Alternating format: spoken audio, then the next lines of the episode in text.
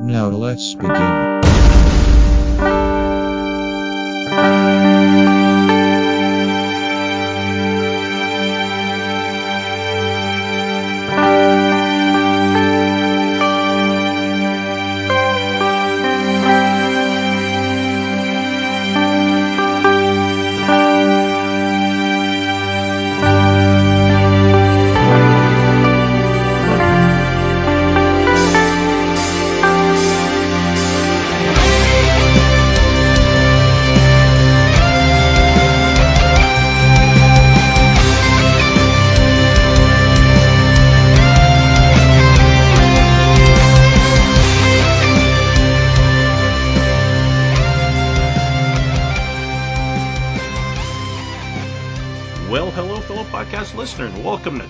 1701, a Star Trek podcast. I'm your host. My name is Chris Lockhart, and the entire Trek 1701 crew has been assembled for this episode.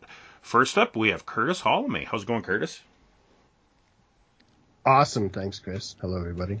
Excellent. Na- next up, we have Ra- uh, Ragnar. How's it going, Ragnar?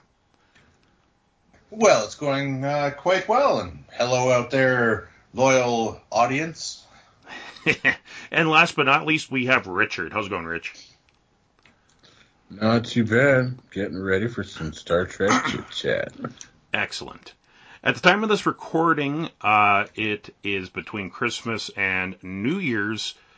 Um, so uh, yeah, uh, just go around the table real quick. How, how was everyone's Christmas? Um, Ragnar, how, how was your Christmas?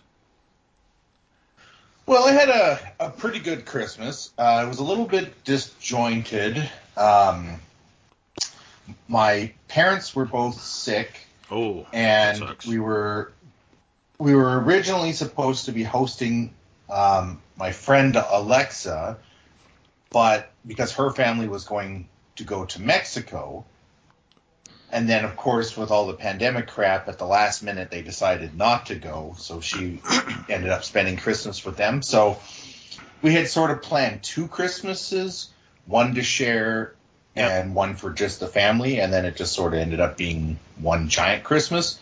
And I got two dinners out of it, so I'm totally stoked with that. Yep. Yep. Hell yeah. Yeah. So yeah, yeah, it was good. Yeah, it was real good. Excellent. Uh, Richard, how was your Christmas?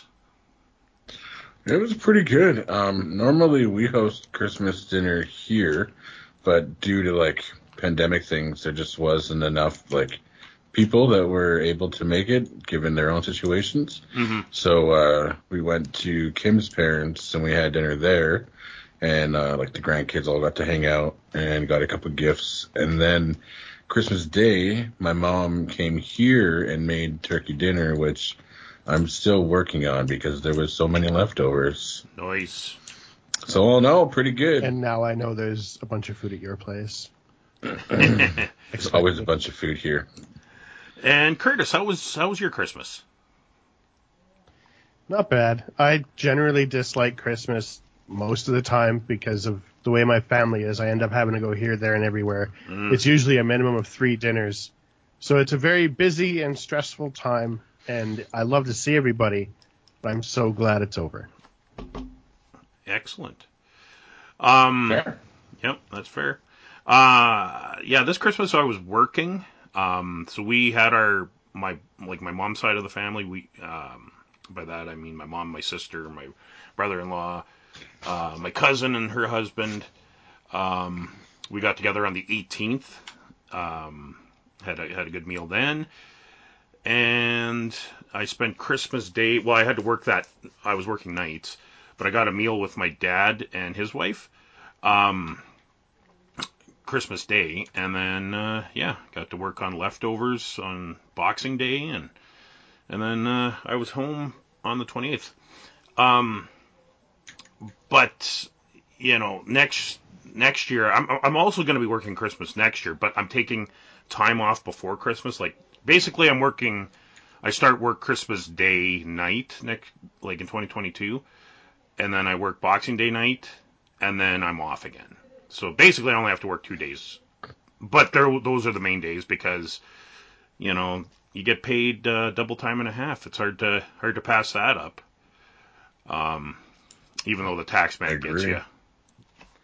It just sucks because it's like the first paycheck of the new year, so the tax man likes to his cut. Um, but whatever. Um, so anyway, uh, did you guys? I forgot to ask you guys. Did you guys end up meeting up on the December fourth there? No, um, I didn't realize that the that Richard and Curtis were still getting together until it was already too late, Oh no. and I was like, oh, well, shit. Now I look like an ass. Well, that that was that was probably my fault because originally I was going to come in as well, but then I ended up having some work things, and I couldn't. So, and then I was going to go meet Ragnar. out.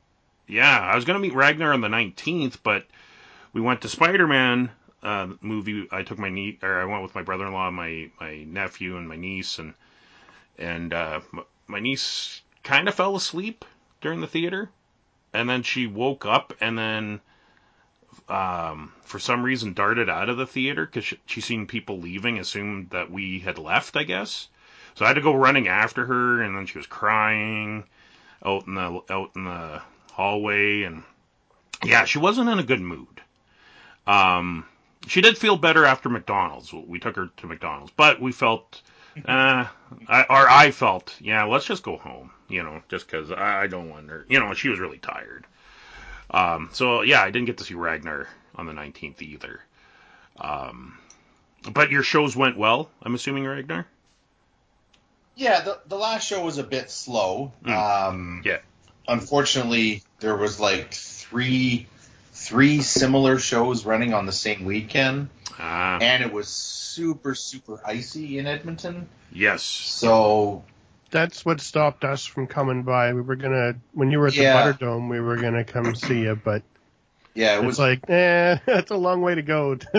you know. yeah, it was icy as heck. So the Butter Dome show went really well. Awesome. Um, that was that was my best craft show uh, of the year, and and set a new record for that show. Nice. Um, but the the one I did on the 19th, the Witches Market, it was good, but it was definitely slow. Yeah. So, you know, what you know, there's a lot of things going on. There Yeah. a lot of different shows, and then it was icy, and then there was also a global pandemic, and that was just when all the Omicron crap started hitting the media, and so everyone was getting freaked out. So you mix all that together, and it's like, well, pretty good. It was as good as it was. Yeah. Yeah. And it was the weekend before Christmas. So, Yeah, and I mean that's cutting it a bit late if you haven't done your Christmas shopping already. yeah. But all right. Yeah. Well, We'll see. yeah. Um all right, for this episode, we are talking about Star Trek season oh, Star Trek. Star Trek Enterprise season 3.0. Um so this is the first uh, half of season 3 of Star Trek Enterprise. And for this season, um you know, there's a big change of pace. Um you know, we're, we're getting into uh, a season long story arc uh, where where the crew of the Enterprise is battling uh, are trying to find the Xindi in order to take down their their device, their um, planet killer, which is uh, yeah, which we saw a, a mini one in the season two finale. Um, all right, so the uh, this episode, first episode of the season, 53rd of the series. It's called The Xindi. Date is unknown, directed by Allan Kroeker, written by Rick Berman and Brannon Braga. Original air date, September 10th, 2003. Captain Archer and Lieutenant Reed visit a mining facility in order to track down the Xindi. Um, let's see here. What do we got? Uh, as the Enterprise travels deeper into the Delphic expanse, a secret council of aliens discuss what to do with the lone human spaceship. Meanwhile, Captain Archer directs the Enterprise to a mining colony within within the expanse. He then strikes a deal with the mine's foreman in exchange for a half liter of liquid platinum. Archer and Commander Tucker will be allowed to meet a primate worker named Kessick. Um, all right, so gentlemen, uh, what are your thoughts on this uh, season premiere? Uh, we'll go with Ragnar. What, what are your thoughts on the, the season premiere? Well, I think season three is my favorite season of Enterprise, and and there is a caveat which I've only seen all of Enterprise all the way through one time. I could I could revise that opinion on a repeat viewing, Yeah. but compared to how I felt in seasons one and two, season three was just kick ass, and it starts out that way too. It promises more action. Um, it, it's showing us a whole bunch of new stuff, new aliens, new part of space, new problems for the crew to solve, and some new crew members, the the military guys, which Mm-hmm. was very MACO. yeah, was very Battlestar Galactica esque. I mean, they did it before Battles, the new Battlestar Galactica, but you know, it felt very much like that. How in Battlestar Galactica there were some Space Marines that would always show up when they had to fight, and then would just kind of disappear the rest of the time. Mm-hmm. And that's sort of what these guys are, but it makes sense at that point, especially at that point in the Federation, well, pre-Federation history, that they would need somebody to do all the fighting, and that the security, you know, the tactical officer probably couldn't handle everything by themselves. So I, I thought that was really cool. Um, and I also really love the uh, the Xindi alien that looks looks like um, an ape from Planet of the Apes. He's my favorite. Yeah, he kind of looks like Dr. Zaius, kind of. He totally looks like Doctor Zaius, at Yeah. least to me. Yeah, Yeah. I agree. I I, agree. you know, I mean, they changed it enough. It doesn't it doesn't feel like a complete ripoff, but definitely somebody who worked on that costume liked Planet of the Apes. Yeah. Which is fine because I like Planet of the Apes too. Yeah, me too. Me too. So yeah, I don't think this was the best episode in the season or anything, but I think it was a good start because it showed a lot of promise and a, and a lot of excitement for the new season. Excellent. Uh, Richard, your thoughts? Uh, I thought it was pretty good, and I'm a I don't know I'm, I'm a big fan of the MACOs. I like that sort of like military esque thing. My issue is that they kind of hid. I don't know if it's intentional or if it was unintentional, but Starfleet is a military. I don't know why they took so long to simply just absorb the MACOs into, you know, security forces. It just made more sense. Like I like the idea of the MACOs and it's really cool, but I don't know, it just seems kind of wishy-washy with their whole we're not a military military thing.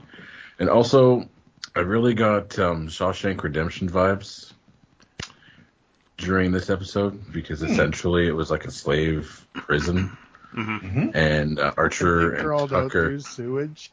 yes, yes, they crawled out through sewage just like in Shawshank Redemption, and uh, that warden, the leader of that facility, just gave me some real bad vibes. It was well done. I uh, I enjoyed the episode. Honestly, it was good.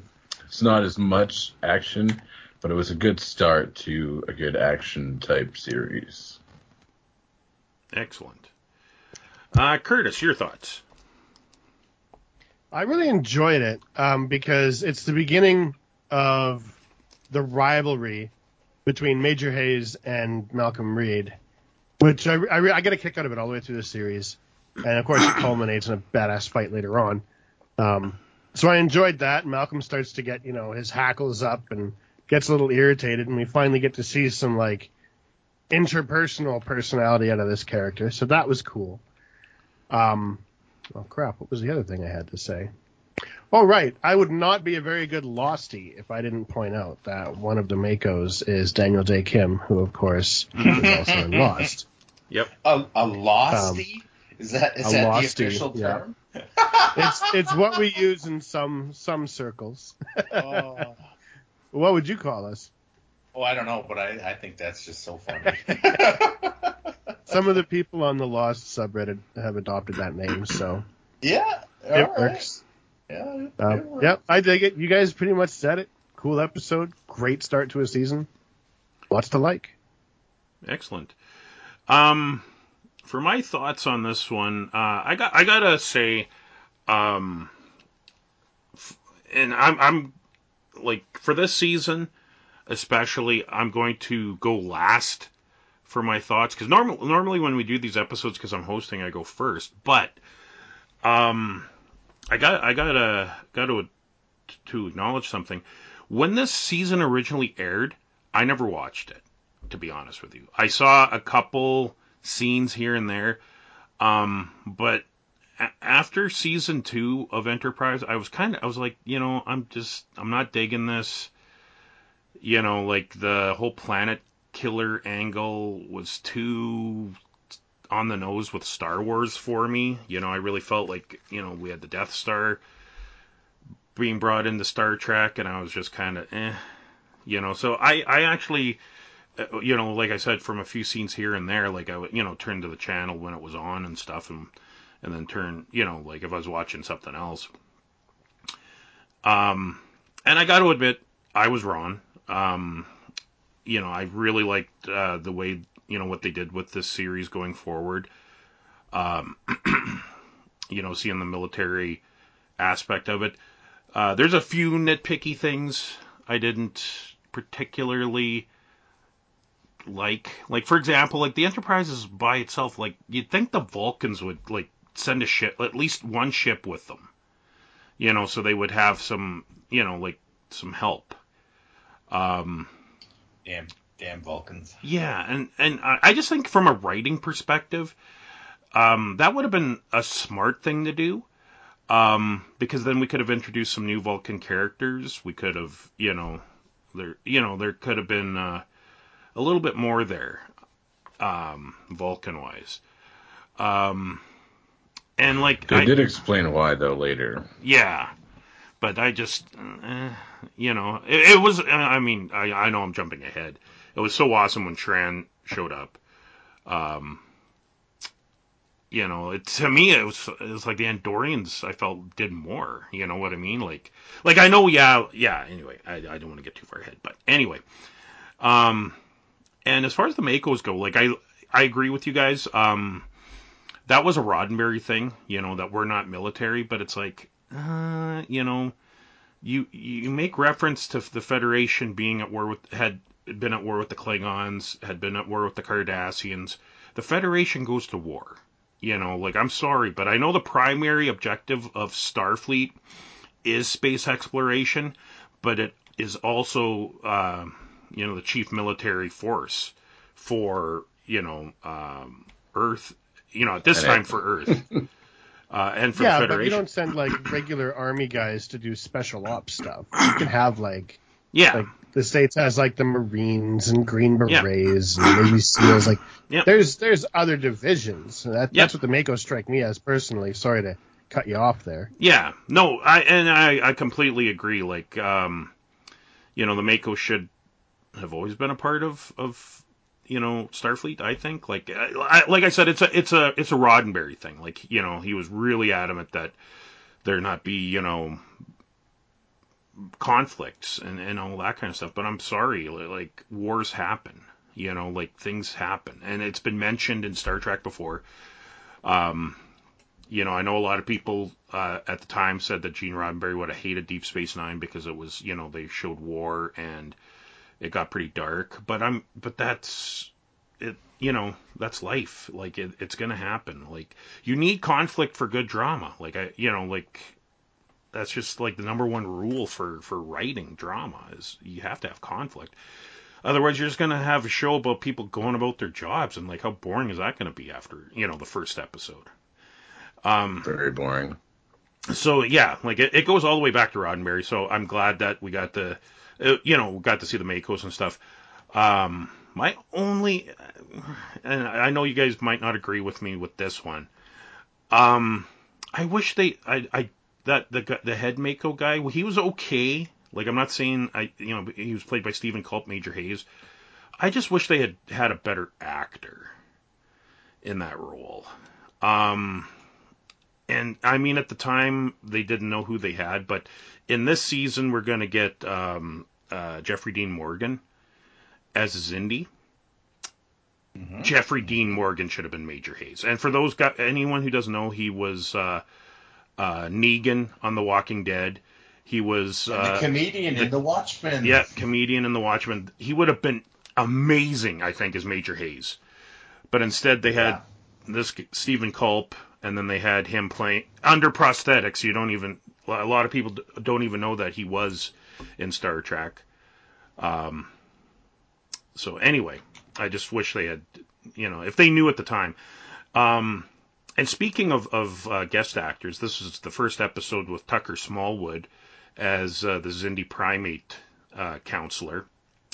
I love I love Tucker Smallwood. He's one of those actors that you see him in everything. Like he like I know he's been on the X Files. He's been um you know like Curb Your Enthusiasm. He you know like he's just one of those guest stars. Uh, he was on Babylon. He's 5. like that that that Asian guy with the with kind of like the scarlet hair, who's literally Yeah, every Asian like you know Bad guy. ever. yeah, yeah, yeah, Yeah, Love that guy. yeah. And and Tucker Nobody knows his name, but we all know his face. Yeah. and I mean that's like Tucker Smallwood. Like I mean, um, I know he's been on like oh I'm gonna just call up his thing here real quick. He's been on everything. Um, he came to Vulcan in 2018. Um, and yeah, what a nice guy. Like super nice. He played the guitar. Uh, really cool guy. He, he's apparently 77 years old. You'd never know it when you meet when you meet the guy that he's that old.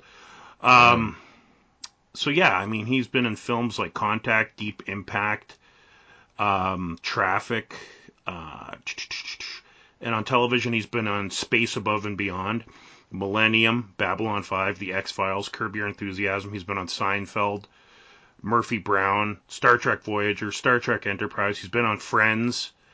Um, he's been on the Sarah Silverman program. I, I never watched that, but but yeah, he's just one of those guys that's been on everything. Like even you know, like he a lot of times just plays background characters, but um, Apparently, he was in something called Fartcopter. fart copter, I'm very, very curious to see what that is now. Nice. That sounds hilarious. If it is what I think it is, it's going to be five minutes of hilarity. Um, but yeah, no, having him on on was great. And then yeah, like you were saying, Curtis Daniel Dae Kim. Um, yeah, he he's amazing. Again, you know, uh, well, he, I, I guess previous to this, he had been on uh, Crusade, the the Babylon Five spinoff that got canceled. He was he was the first officer on that. So that's how I Talking first Daniel Dae Kim still? yeah, Daniel Dae Kim. That's how I first met him. Was he was in Crusade, um, and then that got canceled. Then I, I remember seeing him on here, and then yeah, Lost. That's when he really. He was on an episode of Voyager as well. Oh yeah, right, right. I remember that with the donut planet with time Yeah, time the, relativity. the weird planet that like time moved different because it spun so fast. Voyager was the skyship. Okay, right. I think I have seen. Yeah, that he was one. one of the astronauts that went up, and then his partner died, and he he went back to his planet to get them to like stop shooting at Voyager. That is, yeah. Yeah. that is cool. Um, yeah, that's another series I got to go back and rewatch because I, again, with Voyager, I've probably only seen about half of the episodes. Um, but yeah, now that Star Trek is what Star Trek is, you know, at least we got we can go back and rewatch stuff like Voyager, Enterprise, and all the other good Star Trek series. Um, all right, the next episode, 54th of the series, second of the season, An- Anomaly, uh, Date Unknown, directed by David Straiton, uh, written by Mike Sussman. Original air date September 17th, 2003. The crew of the Enterprise encounters the rigors of the Delphic Expanse firsthand and deal with pirates operating from a cloaked aliens, giant cloaked alien sphere. um. All right, uh, Ragnar, your thoughts on, or sorry, Richard, your thoughts on this episode? Um, honestly, I thought it was pretty good. I like, I like the idea of pirates and raiders. So like to me, they're just like Delphic pirates, and um, they're pretty uh, uh, how do we say, pretty intense. And the and the fact that they basically commandeered an entire sphere that they didn't build, it just sort of like flows with the whole pirate esque thing. Mhm. And I thought it was pretty fun. Um, I liked the episode. There's a lot of good, uh, a lot of good action there, some shooting, and uh, it's a pretty good time. I enjoyed it. Excellent. Uh, Curtis, your thoughts? decent enough episode. Um, doesn't really stand out for me. I just watched it the day before yesterday and couldn't tell you that much about it. I mean, it, it's all right. Um, reminds me of when Voyager went into the void and immediately got robbed. Kind of the same Hmm. vibe going on. Maybe that's why I sort of just, eh. I mean, I don't hate it. It's all right. Don't have much to say. Excellent. Um, Ragnar, your thoughts? Um, you know, I got to echo a little bit what both Richard and Curtis said. It was it was funny that, you know, for, first thing they step out and bam, they get robbed. Mhm. Um, but for me, the real highlight of the episode was like, well, what the hell is that sphere thing? That looks sweet. I want to know more about that. Yep. Um, otherwise, you know, yeah, not a whole lot to say. There's not a, any major twists or turns or super big plot developments here. So it was interesting and kind of like episode one. It just led, you know, led me to believe this was going to be a more interesting and exciting season. So yeah. And um, of course, I, I didn't watch this on its original airing. I watched it on Netflix. So just immediately watched the next episode. Um, well, quick question. I'm just looking at Wikipedia here, and it says the actions of Captain Jonathan Archer received criticism in this episode. So I can't Oh remember. yeah. What, what did he do? Wasn't this the one where he uh, he throws the dude in the airlock and starts to uh, decompress it or something, doesn't he? I, I can't remember. I think, Yeah, that's I think He kind of, he kind of, that was this one. yeah, he kind That's of exactly what he did, and it was the first time that we saw like, oh damn, like Archer Yeah, can go yeah. there. He's Shit. we're dealing with a different Captain Archer in this And season. that and that's and That's that point. and that is what I liked more about season three was Captain Archer finally got interesting. He got darker, he got meaner, and I, for me, anyways, I loved that because Mhm. I found him a little wishy-washy in the first two seasons. I, I'm not saying I hated him, and I and I don't don't want to like shit on him or anything like that. I just he I didn't find him to be a particularly strong captain in the first two seasons, and in season three and and then on into four, they they let him do some more stuff, and it's so much better. Yeah. So yeah, that's right. Yeah, he does. Yeah, yeah. He he gets a little dark in this episode, and it was kind of like, whoa, awesome. You can kind of tell Scott Bakula's getting more into it now too. He was sort of, oh yeah. like you say, just a little stiff and boring in the Mhm. beginning. Didn't well, he didn't really get to do anything. Yeah, yeah, and that's I don't think that's necessarily Bakula's fault, No. No, I don't. but now he gets to stretch his legs a bit, so it's fun. Yeah, I think that that goes down to like the writers. I think the same thing with uh, Voyager. Kate Mulgrew is an amazing actress, and they Mhm. kind of just like, you know, they just put her in a box and they just made her this like coffee wench from the Delta Quadrant, and I'm just like, man, she has so much ability and talent, and you just let it go to waste. Yep. Um, I don't really have anything to add other than the guest cast included Robert Rusler, who play, I can't remember his character's name. He was in season two of Babylon Five. He was the um, the the pilot, the fighter pilot that was part of the main cast. He was the one Oh, Lieutenant um something or other. Kessler. No, Ke- Keffer. No, it- maybe it is was. it Keffer? I can't Hold remember. on, I'm gonna look it up. But anyway, he was the one that found the shadow ship on the season two Babylon 5 finale and then ended up dying, getting killed by the shadows. I want to say Keffer. I want to say his name was Lieutenant Keffer. Uh, let's see. Babylon 5, Season 2. Yeah. Let me just uh, pull Yep. up some Warren, information yeah, here. he played Warren Keffer in season two from 94 to 95. Yeah, I liked him. He was good. And he was also he also acted in the 1995 sci-fi video game fight simulator Wing Commander 4, which starred Mark Hamill and Malcolm McDowell.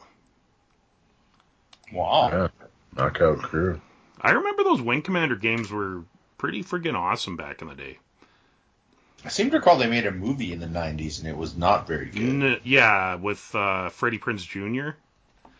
And, Yeah. and Shaggy. I didn't like- watch that, yeah. but the last Starfighter was super good though. Oh, I don't know why that popped in my head. Um, all right. Well, next episode is episode 55 of the series, third of the season, and it's called Extinction. Date unknown, directed by Geordi La Forge, LeVar Burton. Written by Andreas Bormanis. Uh, original air date September 24th, 2003. While pursuing the Xindi, three crew members are exposed to an alien virus and begin to mutate into Loque'eque, uh, a long dead alien race. Interesting. Um, Extinction was shot across seven days with the soundstage transformed into an alien jungle for filming. Um, so anyway, I, I Daniel Dae Kim's in this episode, and that's about all I got to contribute. Uh, Curtis, your thoughts? It's funny that they got LeVar Burton to direct this because didn't he play Geordi in an episode where Geordi got transformed into Yes. another species by an alien virus as well? Yep. Uh, Identity Crisis. Because this is this is pretty I think. much. Yeah, that's right. That's right. Season two, I think that was. Anyway, No, season five. um, Or no, four. Four, four. Season four. Sorry. really? Uh, anyway, um, what was I thinking? I don't know. I threw you off. Yeah, no, good good enough episode. I didn't care too much for the the plot and the story, but it was fun being able to watch um some of the actors sort of get to be outside themselves for a bit Yep. uh, because they get transformed into aliens and they have this whole other language and as usual T'Pol has Vulcan blah blah blah that makes her immune which is getting old by now but you know whatever um yeah not not particularly enthralling or thrilling but a standard Star Trek episode which isn't a criticism there's nothing wrong with a standard Star Trek episode No. I don't skip it it's good enough Excellent. Uh, Ragnar, your thoughts? Um, I like I liked this episode, and I thought the concept was cool, if maybe not super original. I'm pretty sure we've seen, you know, this done before in Star Trek and in other, you know, science fiction um, shows. But I thought it was good, and and it was interesting, and it was, you know, a way for, like Curtis was saying, the actors to step outside their usual roles a little bit. Um, yeah, I thought it was a good episode. Solid three out of five. I don't, I don't recall any particularly epic moment in it, but I don't recall any moment of watching and be like, this episode sucks. I'm going to skip to the next one. Yeah. Yeah, just another good episode. Right on. Uh, Richard, your thoughts? Um, I'd go somewhat similar to Ragnar and Curtis, but at the same time, kind of like meh for me. So maybe like a two out of five.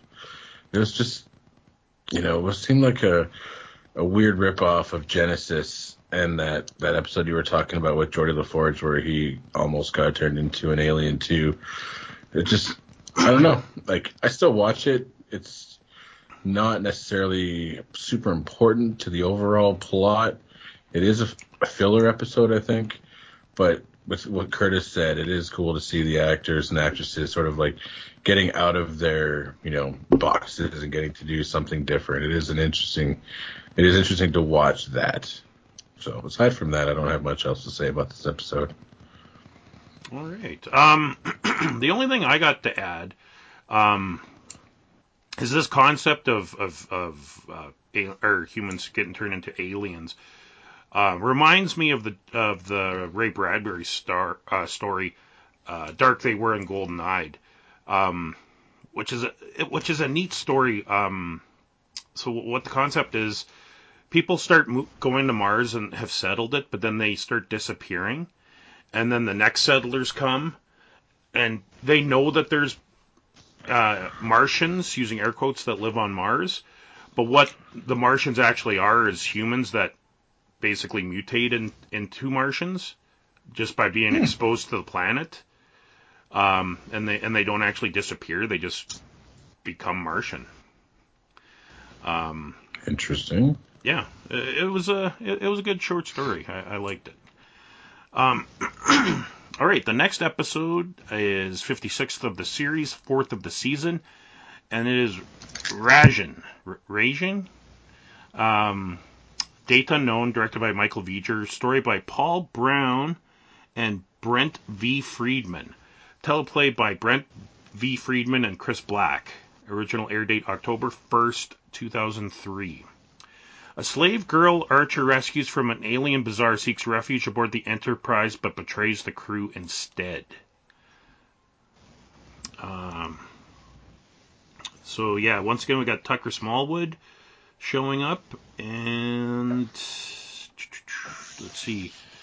Um, in this episode, Captain Archer and the crew visit an alien bazaar seeking a formula to help protect the ship against the anomalies the Delphic Expanse. They bring back on board a former slave girl named Ra- Rajiin, whose motivations are not what the crew initially believe.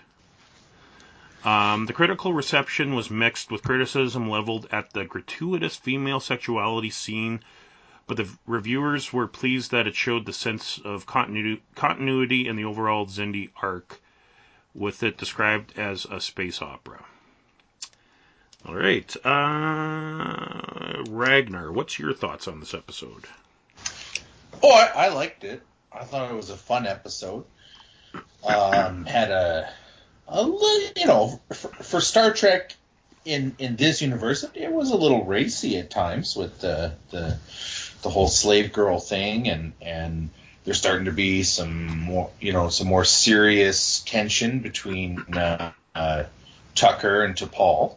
Hmm Um, and I like the idea that like they have to go to a different planet and go to a bazaar and like try to barter with the locals to get some stuff to help improve their ship. Like I thought that was kind of neat. hmm Um, and, and you know in the Star Trek universe that there there would have had to be so much stuff like that, but we don't normally get to see it. And, and you know, DS9 we do get to see a bit more of that, and we discussed that in previous podcasts and how much we liked seeing that. So it was neat to see it here too. Yep. Um, and and especially too, there is no Federation yet, so like there really is that sense of this ship is really on its own. Mhm. So they would have to do stuff like this all the time. And I gotta, you know, I like that. Um, and yeah, yeah, it was it was a good episode. Um, certainly more exciting than many of the episodes in seasons one and two. Yep. And I, I was just reading up on it, and and apparently this was the most watched episode of the season. Not Yeah, not see sure that. why that would be, but that's what it says. Yeah. Interesting. Uh, Curtis, your thoughts? Well, I didn't have many at first, but Ragnar Ragnar makes a good point. This is, I mean, it does contain elements of what we all like. We get to see what's going on outside of the squeaky clean, sterile Federation environments and get into like some grittiness. So that's cool. Um, I did enjoy the scenes in the bazaar. I don't care that much for the plot. It seems kind of, I don't know, just one of those tropey sci-fi plots with you know the honey pot and eh, it just seems kind of same old, same old. Some cool parts, but overall, kind of a meh episode for me. It's all right. Yep. All right. Um, well, Richard will be back shortly, so we'll move on to the next episode, uh, which is 57th of the series, fifth of the season. Impulse, date unknown, directed by David Livingston, story by Jonathan Fernandez and Terry Matalas, teleplay by Jonathan Fernandez, originally original air date October 8th, 2003. Enterprise encounters a Vulcan ship whose crew has become unstable due to Trellium-D exposure. Subcommander T'Pol soon begins to exhibit the same symptoms. Um, uh, let's see here. Um, oh, uh, Richard is back. Hey, Richard, did you have any thoughts on um, the episode Re- Regine? Not particularly. It wasn't my favorite. It was okay, but I didn't have a lot to say about it anyways. Okay. Um, so we've moved on to the next episode, and I'm just getting some more plot stuff here. Um, Captain Archer carries Subcommander T'Pol to sickbay, where the doc where the doctor straps her to a bed. She wakes and threatens to kill Archer. And Phlox sedates her. A day earlier, the Enterprise receives a, a distress call from a Vulcan cruiser, the Seleya, and found the ship adrift in an asteroid belt rich in t- trellium ore. Archer decides to send a shuttle pod as the Enterprise is too big to maneuver. Um, and yeah, mayhem ensues. I, I, I gotta say, out of the this, I like this episode. I, I like the, you know, the contagion. You know, making people go crazy, and you know, you gotta find a cure. I, I'm, I'm a sucker for that kind of that uh, storyline. I mean, you see it and we've seen it before. Um, in Star Trek, we've seen it on the X Files. It's it, it's a fun little little trope, which I don't mind. Um, Richard, what what are your thoughts? I actually really like this episode. Um, I think the older Vulcan ships are really cool, so anytime we get to see them is really fun. Mhm. Kind of like when we get to see like Klingon ships like Vor'cha class and the Negh'Var. Um, I just enjoy the style of the ships. And I too, I enjoy that trope of like, you know, people going crazy due to X, X substance, blah, blah, blah. Yep. And, and I just, I like the ongoing effects. I'll just leave it at that. Yeah. But aside from that, good episode. A little bit, a little bit of tension. You know, they're getting chased by crazy Vulcans through the whole ship, and they almost die. And and then the whole shuttle pod on the on the little asteroid meteor, whatever it is, in the drilling thing. Yeah, Yep. it was a good episode. I liked it. Liked it. Excellent. Um, Curtis, your thoughts? Yeah, cool episode for the reasons already stated. Uh, but the part I particularly enjoy is we get to see some vulnerability out of the Vulcans at last. They've spent the whole series so far enjoying this sort of elevated condescension Mm-hmm. toward humans, and now we get to see them having lost their vaunted control that they believe makes them superior. And it's just kind of nice to see them getting a bit of a kick in the pants, you know? So I dig it. Agreed. Uh, Ragnar, your thoughts? First off, can't can't stress enough. Zombie Vulcans were awesome and scary, and it was wicked. Mhm. Uh, more of that, please. um, it was cool to see finally, like just like Curtis just said, you know, finally the Vulcans aren't so um, you know invulnerable to everything. High and mighty Vulcans getting taken You know. down a peg. getting taken Yeah. down a peg here. That was cool.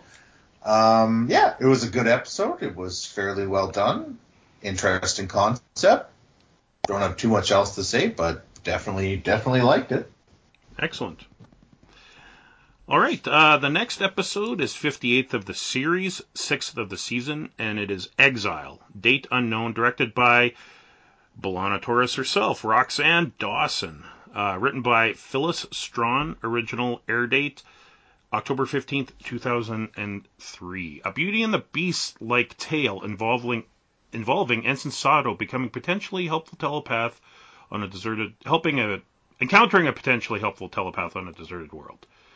Um, I like this episode. I, I didn't mind it. Um, you know, it, it was okay. Um, Ensign Sato, uh, you know, who couldn't help but fall in love with her.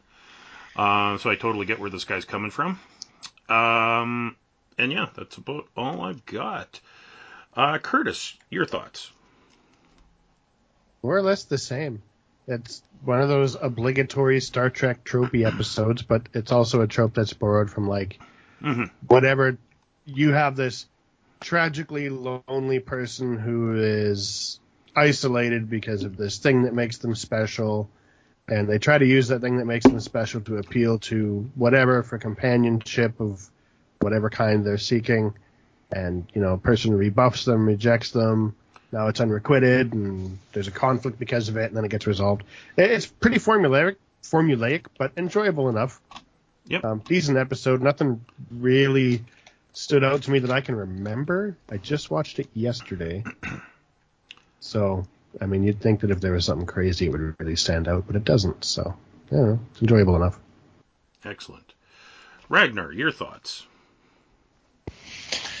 Well, don't have a whole lot to say that hasn't already been said. Um, I thought it was a, a, a cool episode. I didn't really pick up on the Beauty and the Beast thing, but it seems really obvious now. So maybe when I was watching it, I was originally I was tired and wasn't paying a lot of attention or something. Um, I think it was also kind of exciting when they discover at the end that there's at least 50 more of those spheres Mm-hmm. in this area. Um, you know, I like that. Like, okay, this is this is getting bigger. This is getting bigger, and they're getting, you know, they're starting to get clues. They're getting closer to finding out more about that weapon. So, yeah, yeah. good episode. You know, probably probably need to watch it. Oh, you know what? That's something else that's kind of neat about season three. The episodes are sort of connected. Like it's one storyline over the whole season instead of every episode being being um you know um whatever the I can't think of the word right now. Exotic. S- Yeah, instead of it being episodic and every episode being a standalone, this this one is More is serialized. more serialized. Thank you. And that's something I also really liked about season three was that it is sort of one longer storyline over a whole season as opposed to all these self-contained episodes. And so you kind of do need to watch the whole season in order to really appreciate it. Excellent. I, I do have one more thing to add if I have if I have time. Absolutely. Yeah. Um, just speaking of Roxann, uh, yeah, Roxann Dawson. Mhm. Um, I enjoyed some of her work the other day that she did with Michael Dorn. I got an audio book called The Way of the Warrior, which of course is all about Klingons, and it was written by Marc Okrand, Nice. who at least three of us met in Vulcan. Mhm. I think we were all there that year, weren't we? Yep. Mhm. Yep. Yeah, I got a so he was a super cool guy to talk to. Um, it was only an hour and a half or a couple hours long, but it was about different phrases in the Klingon language, and it was narrated by Roxann Dawson and Michael Dorn. And they would give you the phrase, give you its meaning, and then they would extol some anecdote that had to do with Klingon culture that was like a um, like a source for the phrase or whatever the heck. It was pretty enjoyable. I have a new appreciation for Klingon culture that I didn't have before. Um, and she was involved in that project, so I, I did want to bring that up. Something I, I've done recently. Awesome. Yeah, she's very talented. Like I, I um, I, I think I, it was when I was at my dad's. I, my dad was watching one of his shows. Like he likes to watch Blue Bloods, and I don't know, like NCIS or something.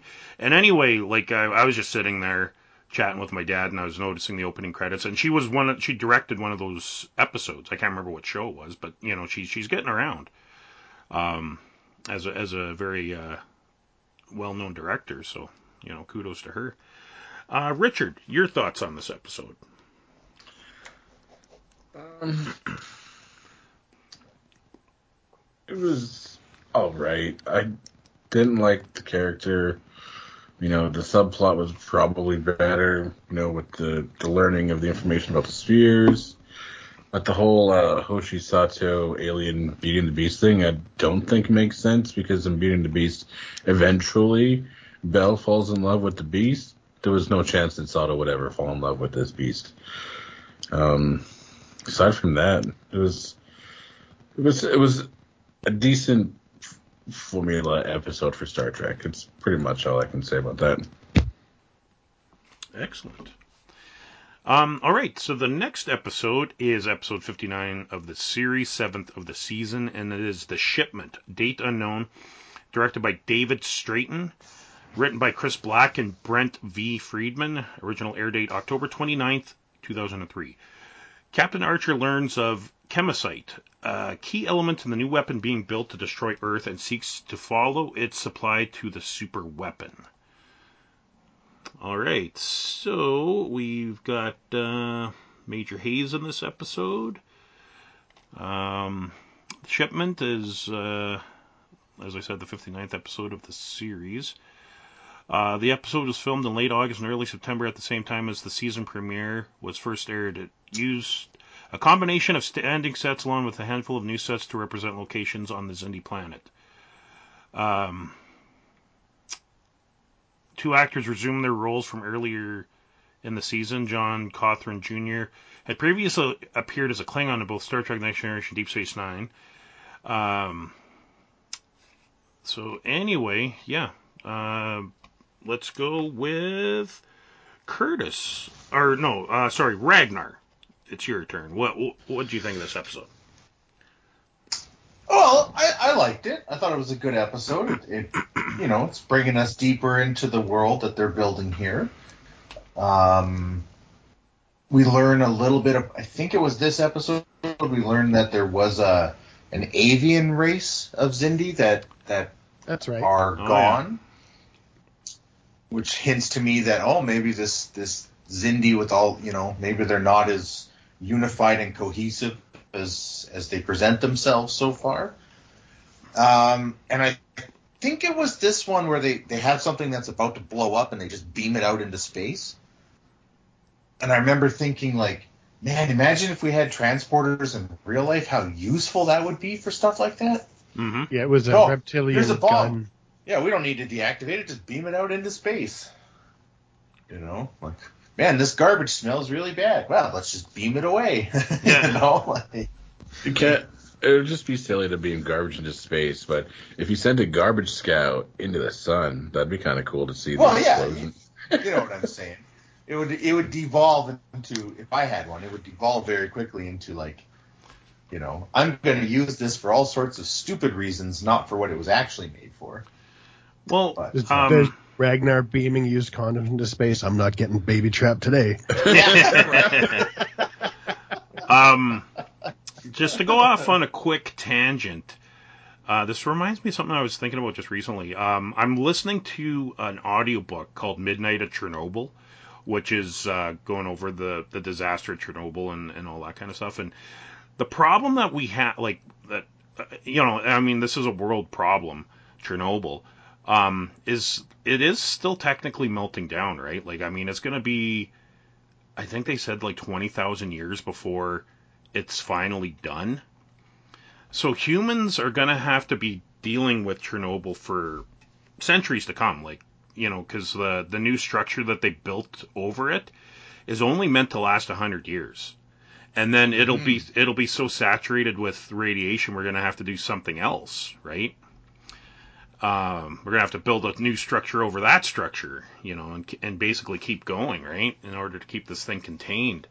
Um, and this new structure they built's already taller than the Statue of Liberty, so I mean, th- this thing's huge. Um, but I was thinking, you know, what we need to do is we need to build something that can dig right underneath of it, and you know, like a claw or something and and we lift it out of the ground and fly it into the sun. Like that's what we need to do to get rid of this thing. Like clearly we don't have the technology now to do it, but I think you know in a in a hundred years or a couple hundred years we might be able to do that. Like just dig the whole area out and send it to the sun and the, let the sun destroy it. I think by that time we'll have better ways of diffusing uh, nuclear radiation. I hope so. I, I would. I I, would hope like to. I would like to think. You know what I mean? Well, as an iron worker, I can actually speak to that. Uh, building standards have improved quite a lot in the last 80 years, as you might imagine. And the uh, you'll be happy to know that the nuclear plants of today, at least those here in the West, are extraordinarily over-engineered and Yeah. extremely safe.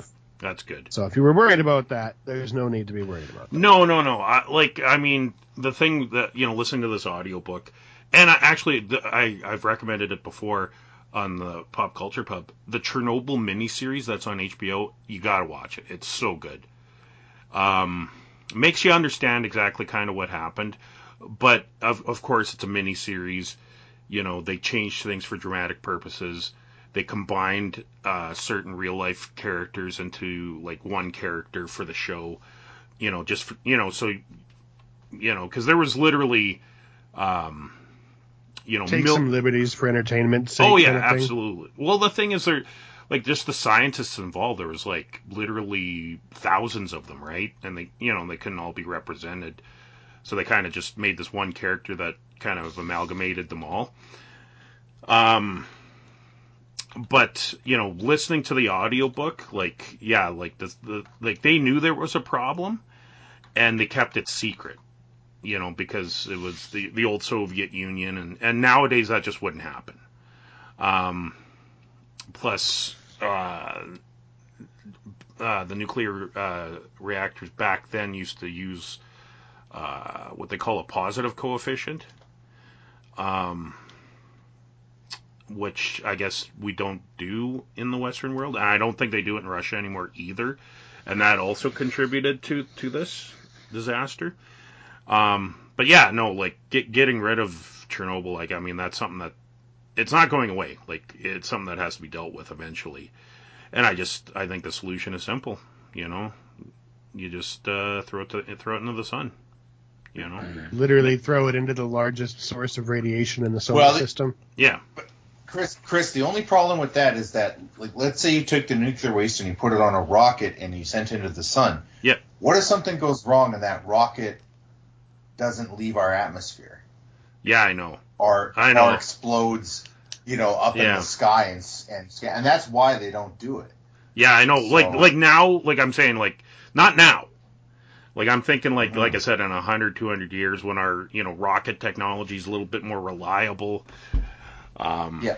You know that sort Oh, of it, thing. ma- it makes it makes it makes sense. Just right now, it's like, oh, that's the best way to get rid of it. And then you're like, oh my god, can you imagine what would happen if if something went wrong with that? And now it's like, oh, it could be you could be making a bad situation worse. oh, absolutely. But in the future, yeah, if we had a, a way more reliable technology that, that is not only possibly what will happen, but probably what will happen.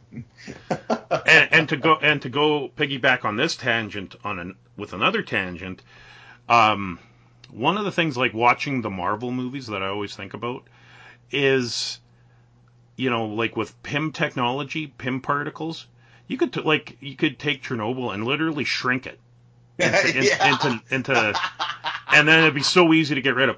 But I was thinking like watching these Marvel movies, like they're like it's clear that their space programs and stuff are not any more advanced than they are for us in the real world. But you think they would? You think they would have, you know, got Hank Pym? Because that's the key to space travel is going smaller. You know, because the biggest problem is is is us us having to break the atmosphere, right? Like us having to have all that fuel to to to beat Earth's gravity to get into outer space, right? Um, but think about it. Like if uh, you build one rocket and you build all these space stations and spaceships on Earth, and then just shrink them, and you take them all up in one rocket. Like again, I mean that rocket could blow up and then all your stuff's gone. But if you can get that up into space and then just you know reverse the Pym particles and make them their normal size, like it'd be so easy for to you know to start uh, moving about in space a little bit more. Once we start mining the moon, we'll probably build everything there. It's so much easier to launch. Oh yeah, absolutely, absolutely. But anyway, um, that's my my tangent for this episode. Um, did we go around the table yet for this episode, or did I just jump on everybody? Uh, Richard, what what are your thoughts on this episode? If you remember what Uh, me episode we're talking sec. about. I got um, yeah, I got stuck in the tangent. Yeah, me too. uh, what I wanted to say is that I really like the primates, the Xindi primates. hmm I think that they're really cool. Um, the insects and and uh, the reptilians. The insects, meh, but the reptilians also really badass. You know, they're just a very interesting race, and just the idea of four or five parallel evolutions of the same overall species is is actually very very intriguing for me. hmm It's unfortunate that we couldn't have met an avian, but I understand the restrictions for a TV show. It might have been very difficult to create a race like that. But I think the primates are my favorite. They're just, or the ar- ar- arboreals, right? They're the arboreals. Sorry, the primates are the humanoids, human-looking ones. The arboreals, I think, are my favorite. I just really enjoy their their race in general. Uh, it was a good episode. Um, also, going back a little bit, talking about Major Hayes, I actually like the guy that plays him. He comes across as a very, you know, uh, I don't want to say standard, but he comes across as a as a good, you know, Air Force type major. Yep. And just the way he interacts, like I do like the way he portrays the character. Could somebody have done it better? Probably, but I do like his portrayal of it. And aside from that, it was a good episode. Uh, I do like that they did a lot of um, exposition. They learned a lot of things about Kemocite, and oh, there was even some Omicron Omicron radiation in the episode at some point. but yeah, good episode. Um, I don't skip it. It's good and it's fun, and uh, yeah, that's about it. Excellent. And Curtis, your thoughts? I like the idea of the story overall. I would have been much more satisfied if they had stretched it out over two or possibly three episodes. Because this is like a major part of the plot now. They found the source of like this stuff that's that's absolutely essential to the construction of the weapon. Mm-hmm. You've got three races of Xindi all in the same place conducting this transaction. I, I don't I have trouble accepting that this the the guy who was the head of the Kemocite refinery, the uh, the arboreal guy. Um, I have trouble believing that he would have so much trust for Archer so quickly. Like I, I think it would the the episode could have benefited from some more relationship building between the humans and the the head of the Kemocite refinery. I Yeah. think we could have had some more exciting like almost like near misses when the reptilians go searching for him when they can't find him and then they go oh my god they're almost going to get archer like it, it- higher stakes would have been possible with a longer longer run time um, and more time to build the, the relationship between archer and that guy other than that like it was it was good but it was rushed it was all crammed into one episode and that Mhm. sort of took away from it for me Yeah. that's all i got Excellent. Um, all right, the next episode is episode 60, eighth of the season, uh, Twilight. Uh, Date Unknown, directed by Lieutenant Tom Paris, Robert Duncan McNeil. Um, written by Mike Sussman. Original air date November 5th, 2003. A parasite causes Captain Archer to lose his short term memory, and he, with the help of T'Pol and Dr. Phlox, seek a way to change the past. Um, Richard, your thoughts?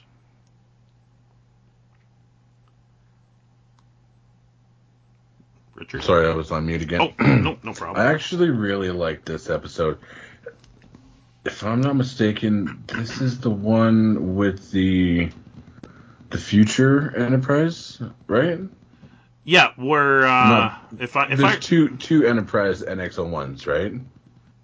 no Or is There's that- the Intrepid with the Enterprise NX-01 at the new human settlement after yeah Earth gets destroyed. yeah No, no, I'm thinking about the other one with um T'Pol and, and Tucker's son.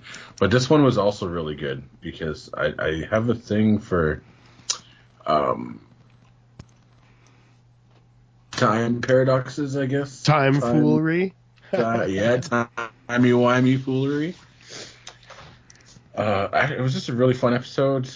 Uh, not so much fun for Archer because you know he suffered a lot in this one with uh, you know not remembering anything and things like that. Yep. But yeah, this is a really this is a good episode, and I like how they kind of like came came to that bridge and they blew it up, and it was really sweet. Yep. I don't know what else to say about it. Like it's just a good episode for me. Excellent. Uh, Curtis, your thoughts? Well, as any regular listeners will know, I love the episodes that mess around with time. And I like how they sort of put a unique twist on this one.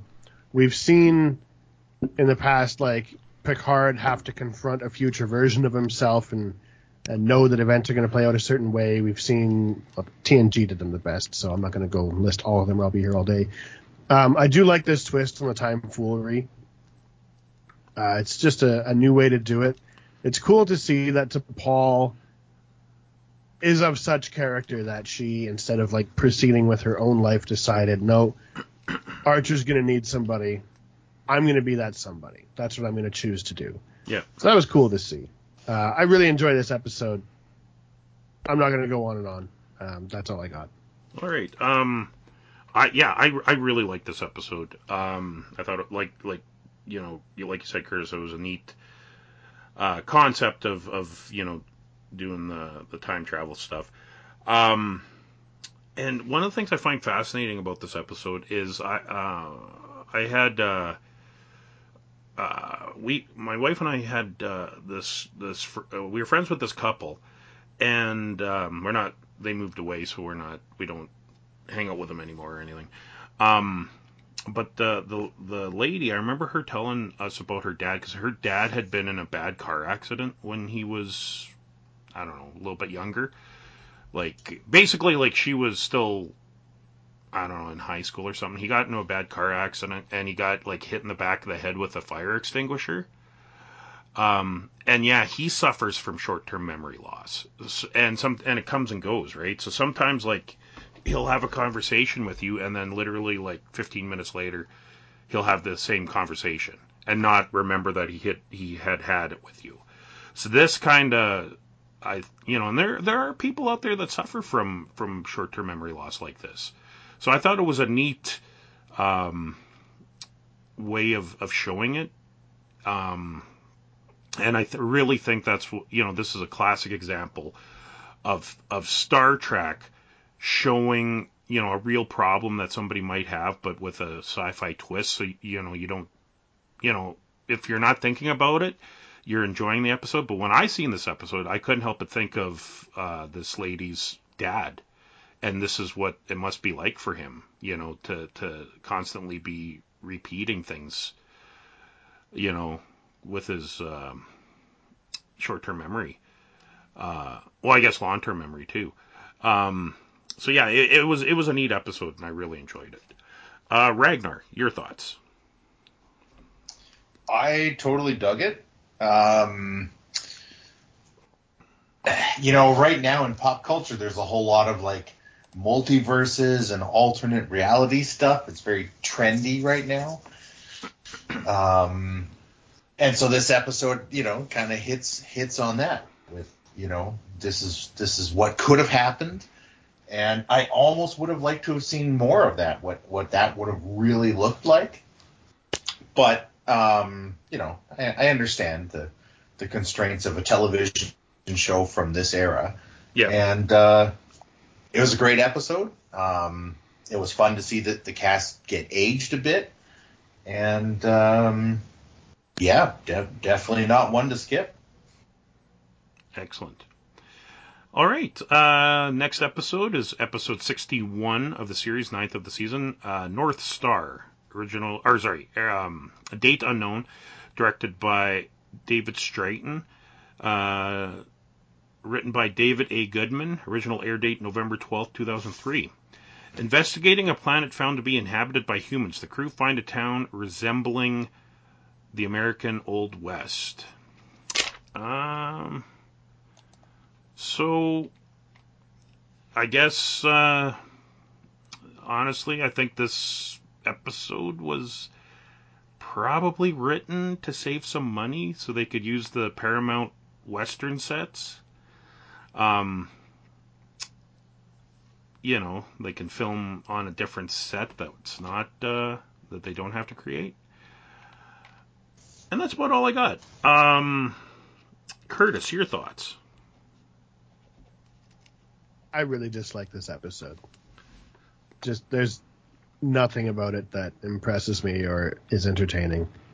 It it came across as a little preachy. It's like, yes, okay, we get it. This guy hates these people because they're Skagarians. Got it. And they just keep beating you over the head with it. And I'm like, okay, I don't care already. Next Yeah. episode. Yep. Um, Ragnar, your thoughts? Uh, don't got a whole lot to say other than what you two have already said. It definitely felt like uh, we don't have enough money, so here's some filler. And last week's was better, and next week's will be better too. Thanks for tuning in. Yep. well, yeah, like I So, said, you know what? If, if, if you really need to skip an episode this season for brevity reasons, this is the one. yeah, like I don't mind a Yep. western. Yep, I'm with that. like I don't mind a, I like when Star Trek does western. Um, like I said, I think they needed to save some money, and Paramount has western sets that they can use. Um, you know, like that's why, like especially on the original series because they had no money. That's why you had like Spectre of the Gun. That's why you had a, a Nazi planet because they had you know done a movie about Nazis, so they had uniforms and this Euro- European sets already built, so that's why they filmed an episode there. Um, Next Generation, uh, Fistful of Datas, um, like great episode. Like that was one that was a Western episode that was done very well. Uh, but again, a money saving episode because you know all the B plot takes place on the Enterprise, and the A plot takes place on the Paramount Western lot. So they, you know, it's a it's a means of saving some money. So you know that's how that that was my takeaway. As soon as I was watching, I was like, oh, this this was uh this was for budget reasons. Uh, Richard, your thoughts? I I did I did think of one good thing to say if I may cut in. Sure, absolutely. Go on. Uh, I, I I really liked the job done by the guest actors. The sheriff and his evil deputy guy. I mean, as tropey as they both were, I thought they both nailed it. Other than that, I don't care about the episode. Richard, your thoughts?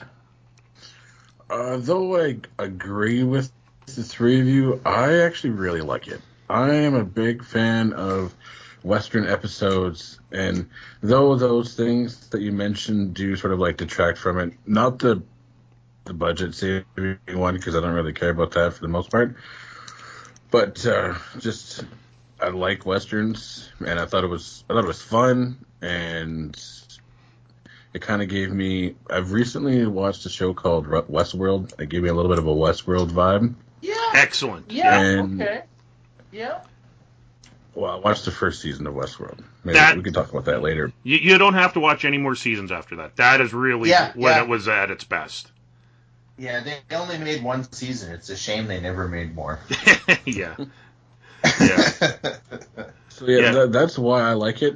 Um, I I agree with a lot of the criticisms about it, but I still just like, you know, I've just got a flair for that sort of like Western type of thing. Like maybe I should have been born a cowboy or something, but yeah, that's pretty much it. I thought it was fun. It was a good episode. Uh, an episode that you can skip for continuity, Mhm. but one you can watch if you just want to hang out. Excellent. All right. Uh, next episode is 62 of the series, 10th of the season, and I hope I'm saying this right. Similitude, I think is what it's called. Um, Nailed date- it. Excellent. Date Unknown, directed by Geordi La Forge. LeVar Burton. Uh, written by Manny Coto. Original air date November 19th, 2003. Commander Tucker becomes comatose after an accident, and a rapid, rapid growing clone is created for the purpose of harvesting brain tissue. Um, all right. Uh, who's next on the list? Uh, Ragnar, your thoughts? Um, it was great. Um, there were there were moments when I I wanted to punch Sim, Hmm. and there were moments when I wanted to hug Sim, and so I think that makes for a pretty good episode overall. Um, Yeah, yeah, I think it was it was pretty fun.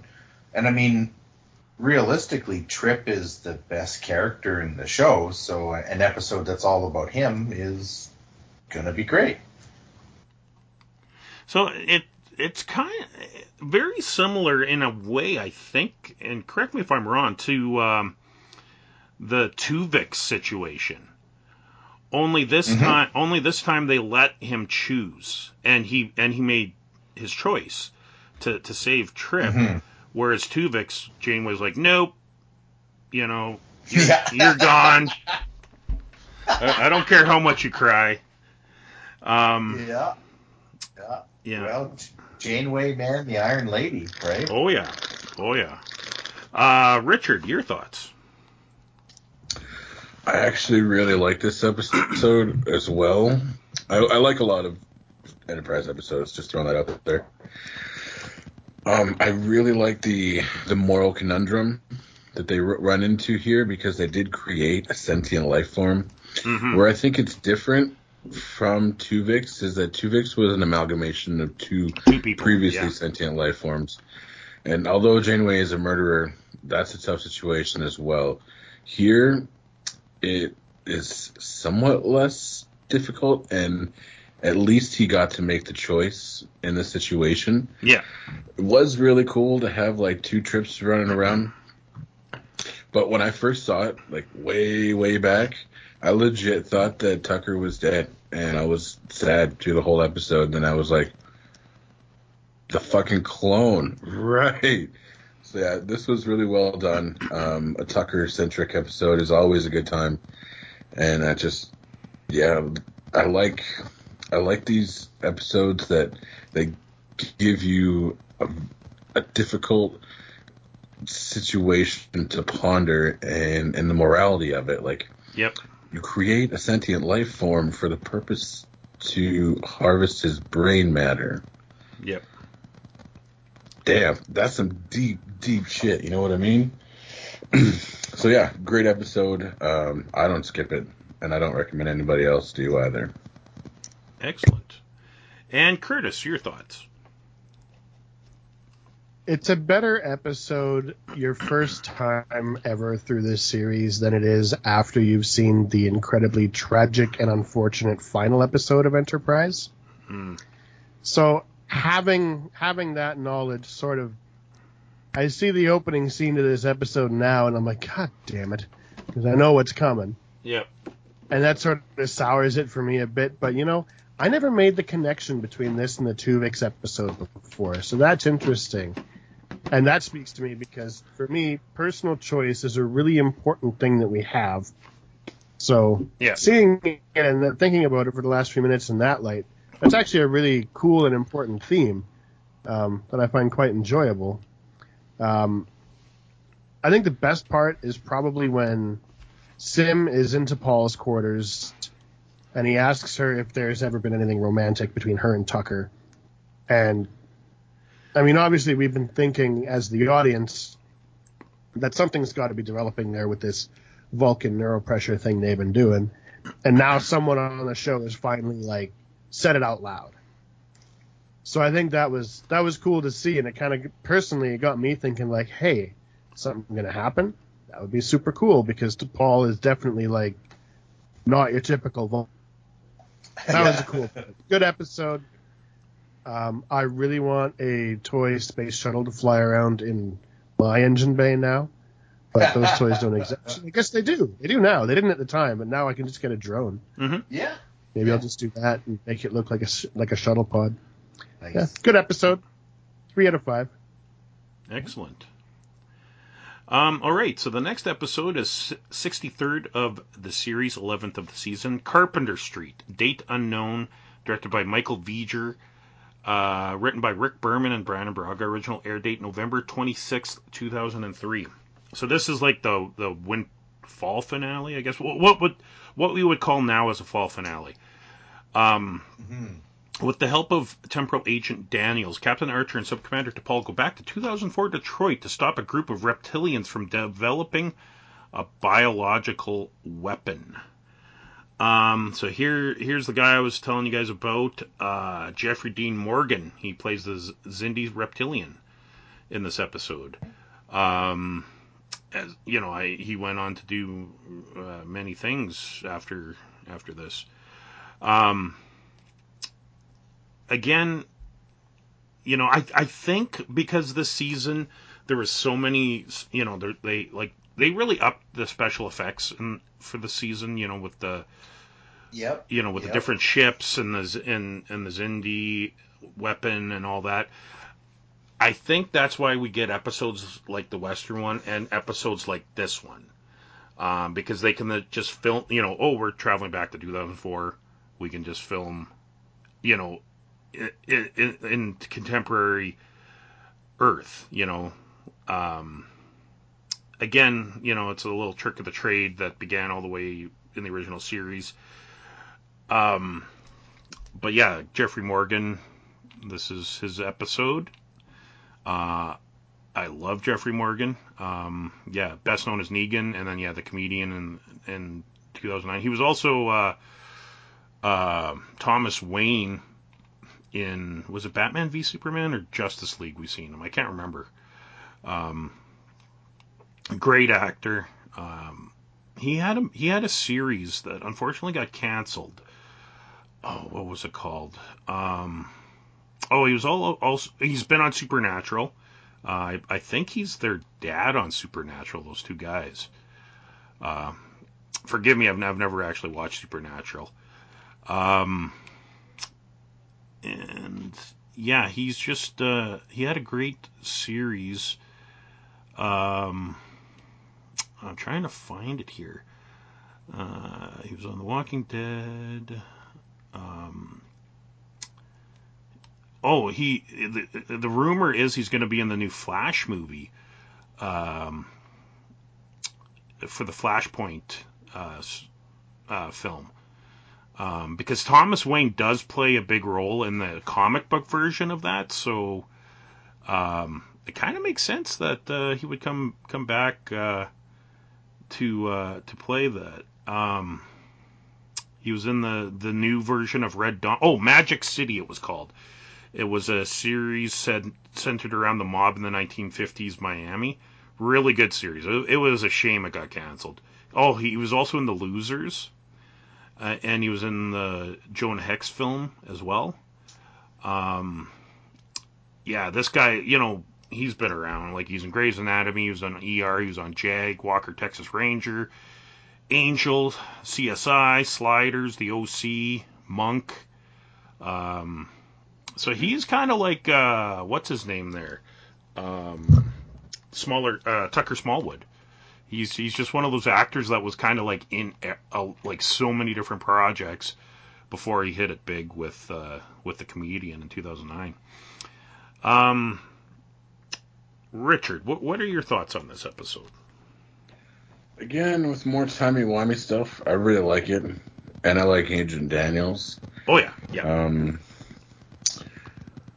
it's not anything like get like super right home about by any means. It's good for exposition, and it's a good. It's actually a really smart place to hide, like you know, early 21st century Detroit, late 20th century. I can't remember the exact date, but also I. I guess I'm just salty because I don't like Dodge, but they they hijacked a Dodge Ram in the episode. So, like, I was like, couldn't they just, you know, hijack a better vehicle? But I mean, for Dodge to get the, uh, you know, the product placement for a Star Trek episode, that's a pretty big deal. I don't know what they had to do for that, or if it was actually a big deal, but yeah. uh, I was salty about it. But aside from that, it's a good episode. It's important to watch, I think. And it's, yeah, aside from that, that's all I got to say about that. Excellent. Uh, Curtis, your thoughts? The blood bank employee was also the homicidal, insane hologram from Voyager who befriended the doctor and tried to convince him that they should run away and, you know, just be holograms somewhere and get away from organic life forms. Yeah.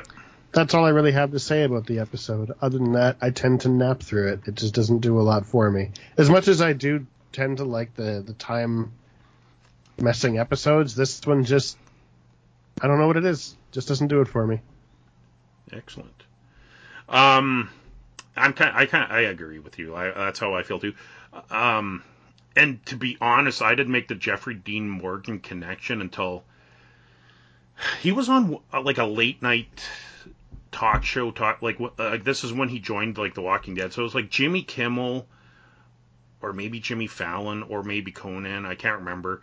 But one of them showed a picture of his character from from Star Trek. Um, you know, because they were showing like the different um, sh- different uh, characters he's played. So of course that's the one that stands out, right? Uh, and then I was like, holy shit, I didn't realize that. So yeah, I went back and watched that episode. Uh, Ragnar, your thoughts on this? Well, I didn't love this episode. Um, it also bothered me that Archer knew how to drive so well, like immediately. I was kind of like, hmm, if you sent me back in time and you threw me on a, a wagon drawn by horses, maybe I could figure it out, but I wouldn't know how to do it automatically. Anyways, um, the best part of this episode is the very ending when the guy gets arrested and he starts saying, "No, no, no, it was the lizard people and the space aliens with the ray guns." Yeah. That was the best part of the whole episode. Yeah. Um, but as a whole, this episode isn't that great. Definitely feels a little bit low budget. Um, it's not terrible, you know, but it's not the best episode. No, no. Um. All right. Well, let's move on to episode 64 of the series, 12th of the season, Chosen Realm. Uh, Date Unknown, directed by, once again, Roxann Dawson. Uh, written by Manny Coto. Original air date January 14th, 2004. Religious zealots seek to execute Captain Archer for supposed acts of sphere desecration after hijacking the Enterprise. Um, so, uh, yeah. I don't have a lot to say about this episode, so I'm going to throw it over to Curtis. Your thoughts, sir? I don't have a lot to say either. I'm I'm reading the synopsis right now, and I'm like, I don't really remember this, so it couldn't have stood out that much. I'm sorry. I wish I had more to say, but I just I got nothing. Yeah, and not a whole lot of uh, notable guest stars, unfortunately. The Um, leader of the religious cult, I think he seems familiar. Conor O'Farrell. I clicked on his Wikipedia and I got nothing. But anyway, uh, Richard, or sorry, Ragnar, your thoughts? Honestly, I'm with Curtis. I don't remember this episode at all. And it wasn't that long ago that I watched season three. So either I missed it and fell asleep or it was super forgettable. Um, so the rating I give this episode is question mark. All right. And, and Richard, your thoughts, sir? Honestly, I I gotta say that I agree. It was your basic like bad guy takes over shit. Bad guy gets outsmarted. Bad guy gets tricked. Blah blah blah. It just uh, it wasn't great, and it was just the same. Like I'm the bad guy. I'm so smart, but actually I'm an idiot. Blah blah blah. Religious cult. This whatever. Yeah. Nah, nah. I got I got nothing, and I don't want to, you know, go on with a negative diatribe.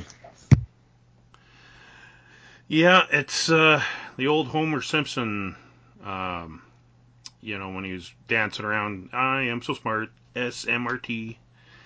Um, yeah, this, the, yeah, not not a great episode. Um, but I think we're going to end on a positive note. I hope, fingers crossed. With this episode, it's the last one we'll be discussing tonight. It's the 65th of the series, 13th of the season, Proving Ground.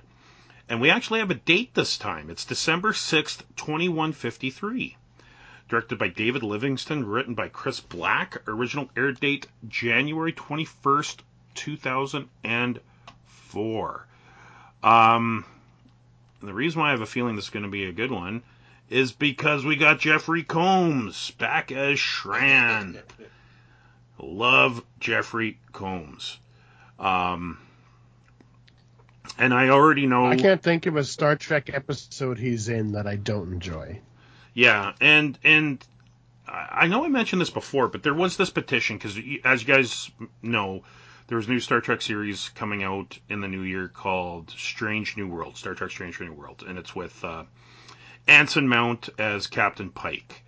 And I love Anson Mount, but I, I could not get through his Discovery episodes, and it wasn't anything against him. It's just Discovery sucks. So fingers crossed. I'm hoping, you know, it'll get better, Strange New Worlds, but I'm not holding my breath. But there was an online petition to have Jeffrey Combs play Doctor Boyce. Um, so if you if you watch, ever watch the original pilot of Star Trek, Doctor Boyce was the chief medical officer of the Enterprise, and he was also uh, the count you know the, the counsel to uh, Captain Pike. Um, and he could you know mix a good martini apparently. And they wanted Jeffrey Combs just as a human in his in as as his age now um, to play that character in the new Star Trek series. Unfortunately, they're going with a different doctor who was on the original series. Um, he was in a few episodes, so I'll give them credit for that. But I was really fingers crossed. I was hoping Jeffrey Combs would have been on the new Star Trek series. I, I would have lost my mind. Um, shitty or not, I would have watched it just for Anson Mount and Jeffrey Combs, just because I love both those actors so much. But um, this episode, yeah, Shran, Shran's here and and uh, loving it. Um, so I'm going to go over the plot a little bit. The Enterprise, despite losing most of its map data, continues to traverse a series of spatial anomalies in Delphic Expanse. When heavily damaged by a particular dangerous vortex, Enterprise is suddenly pulled clear by an Andorian ship. The ship's captain, Shran, claims to claims he is only interested in helping the Enterprise in its mission to subvert the Xindi's weapons in the interest of forming a closer alliance with humanity. Suspicious of the Andorians' true motives, Captain Archer nonetheless agrees to allow them to work together with his crew to repair the ship and to scan the test site for the Xindi prototype weapon. Shran permits Archer to command his crew in capturing the weapon, with Enterprise distracting the Xindi, and the Andorian vessel grabs the weapon and stores it on board.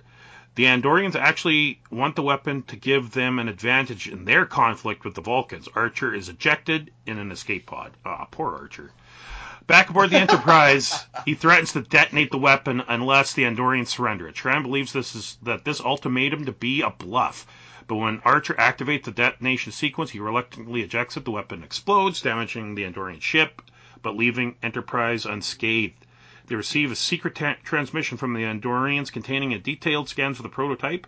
Archer is pleased and orders it transmitted to Starfleet and invites Trip and T'Pol to his quarters for some Andorian ale. Um, yeah, uh, a great episode.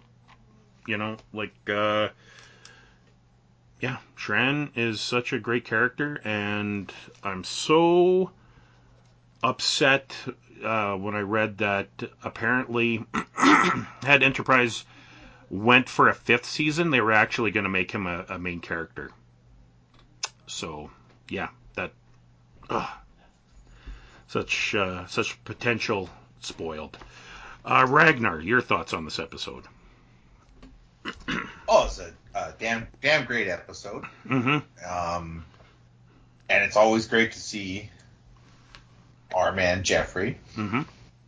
And Shran is, of course, a lot of fun because we know he's not there just to help the Enterprise, but he does help the Enterprise. Yep. You know, so he's he's not a he's not a like a full on villain, but we know that he's not. Excuse me. We know he's not being completely truthful and honest. And so that was a lot of fun. And of course, Archer knows this too. Um, yeah, this is a damn great episode. I was super pumped to see the Andorians show up. And yeah, what else can I say? It was awesome. Yep, agreed. Uh, Richard, your thoughts on this, sir? I I too really enjoy this episode, and I like the little things they do with the camera. Like, do you remember at the beginning of the episode when you know they first introduced Shran and he's on the other side of Archer against the view screen, and it looks like Archer has the antenna coming out of his head. Yep. I really enjoy just small like camera tricks like that. I don't know why. I just it's just like it you know tickles my brain in the right way. Yeah. But yeah, it's a good episode. Um, Shran is a very intelligent character, and he knows not to underestimate, you know, the pink skins, as it were. And it's just like a great episode. I don't know what else to say about it. Like, there's a lot of a lot of fun. You know, there's some uh, some deceit and some intrigue, and it's just, just a well done episode. I enjoyed it. Excellent. And Curtis, your thoughts? I'm really ashamed to say this, but I wish I could remember more of this episode. I'm just I'm reading the synopsis and I'm I just watched started watching season three in a hopeless, desperate struggle to try and get through the first 13 episodes before we recorded this, but I only got as far as uh, similitude. Mm. So I don't remember this episode. I've only seen Enterprise twice, to be fair. Yeah. Um, so my knowledge Oh. of it is nowhere near as thorough as like Deep Space Nine. But uh, I mean, I can imagine that it would be a huge relief for the crew to realize that like they're not actually completely alone in this Mhm. expanse. They have somebody, and even though it's kind of a dastardly, not completely trustworthy somebody, he's probably the best ally you could hope for. Yeah. He's actually at least Shran's a man of action. And, you know, he'll charge in guns blazing if he needs to, whereas the Vulcans, I don't really know if I trust them to help you out in there, you know? Yep. Yeah, that's a good point. I'd, I'd trust, if I was Archer, I'd trust Shran over the Vulcans like most of the time. Yeah. Except well, for and the, especially in some weird place like this expanse. yeah. Yeah. But but the thing is though, Shran will fight you to the death if he needs to, right? So there is that. With a Oh, nice straight up. pick. Yeah. With a nice pick. yeah. Um. All right. Well, uh, actually, I'm glad we ended on this episode um, because you know the previous episode, a lot of us couldn't remember that episode anyway. This was a great episode. Um, but one thing I'm, I'm I'm scrolling through here, I didn't realize this season is only 24 episodes. Normally we go 26 episodes. Um, so we should have actually ended last with our last episode discussion. But I'm glad we ended on a positive. note. Yeah. Yeah, I was gonna say, but we got to end on a good episode. Yes, yeah, and this and this was great. This was great. Uh, I was so happy to see him when he showed up. And and I'm I'm with you too, Curtis. Like my my knowledge of Enterprise isn't as extensive as Deep Space Nine and TNG, just because. Um, yeah, I've only ever watched season three of Enterprise, like yeah, twice I think, and that's it. Um, Well, my brain's full of Star Trek right now too. I just finished rewatching all of Deep Space Nine in the last month, mm. half of TNG in the last month, and then just this last three days I've been trying to get enough Enterprise into my brain so that I could talk about it with something useful to say, and I, I only made it so far. eh, Sorry, you're, everybody. you're you're busy, man. Like, Christmas, you know, it was it was crazy busy. well, at least you're watching Star Trek. That's a good thing. Um, That's great. yeah, yeah. You could, you know, you could have been watching Discovery, and you weren't. So that's good. You did good. Um, Yeah. yeah, yeah. uh, and I, I, I, I, why do I do this to myself? Um, like yesterday, I was watching, I was watching a scene, uh, cause there's this guy, uh, I can't remember.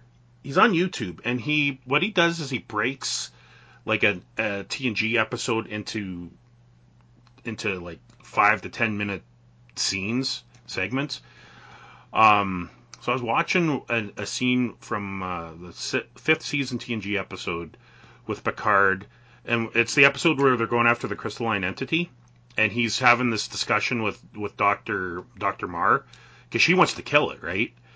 And Picard, you know, is is justifying like we're not hunters, Doctor, we're explorers, you know, and all this other stuff. And I'm thinking, this is so, you know, this is such great acting. It's so, you know, Picard is so strong, and his convictions are are on par. Even though I I do think with you know I'm kind of with her too. Like you know, like this thing kills people, it should be taken out.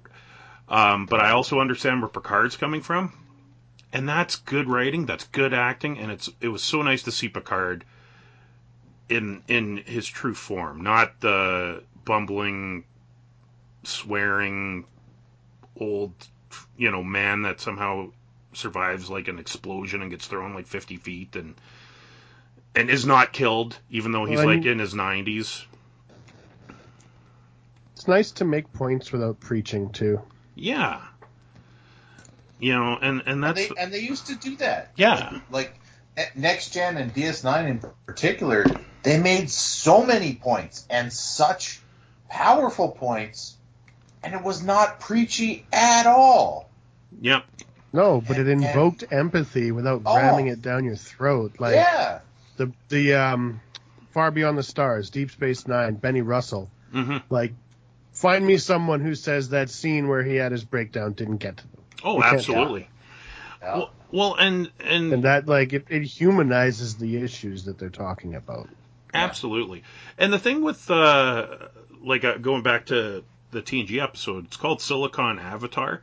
Um like I said, like it, it- you know, like I saw Picard's side, but I also saw her side. You know, like if my son had been killed by the crystalline entity, I'd want to kill it too.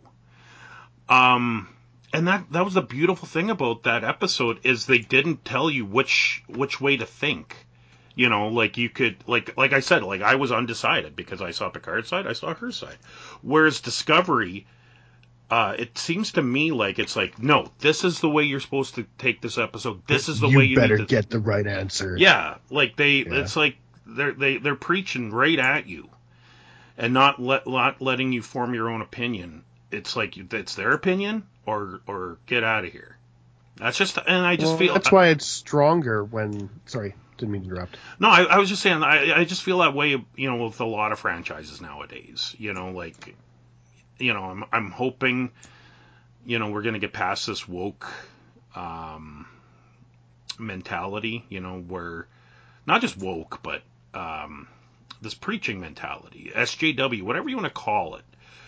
You know, and just let's get back to telling stories and let people make, you know, decide for themselves. You know, like I hate. Stronger that way when Oh, you yeah. form the idea in your own head, and you all simultaneously come to the same, you know, ultimately correct decision on your own. That has a way bigger effect than somebody giving it you the answer. You know. Yeah, yeah, exactly. Giving you their answer, no less. Yeah. Not even just any answer. It's just Yeah, right? Like Their Beyond the answer. Stars again, DS9, you finish that episode and you're like, hmm, I didn't see it that way. I kind of get it now, hmm you know? No, no one had to explain to you specifically the point that you needed to pick up. Yeah. You just did, you know, because good writing. Absolutely.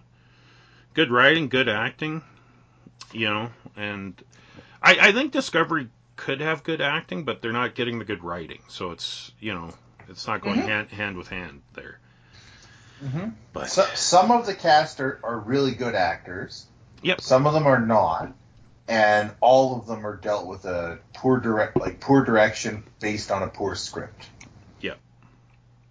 yeah, You know. agreed. So it's it's a real shame because it it had everything that you, you could want. It had a huge budget. It had, you know, they were able to bring in some old old people, you know, like Picard and so on. Yep. And it just, uh, just they had all the right ingredients, but man, they did not, they did not follow the recipe. No. the souffle dropped. Yeah. Yeah. You know when you drop it on the floor, you're not actually supposed to pick it up and keep cooking with it. Yeah.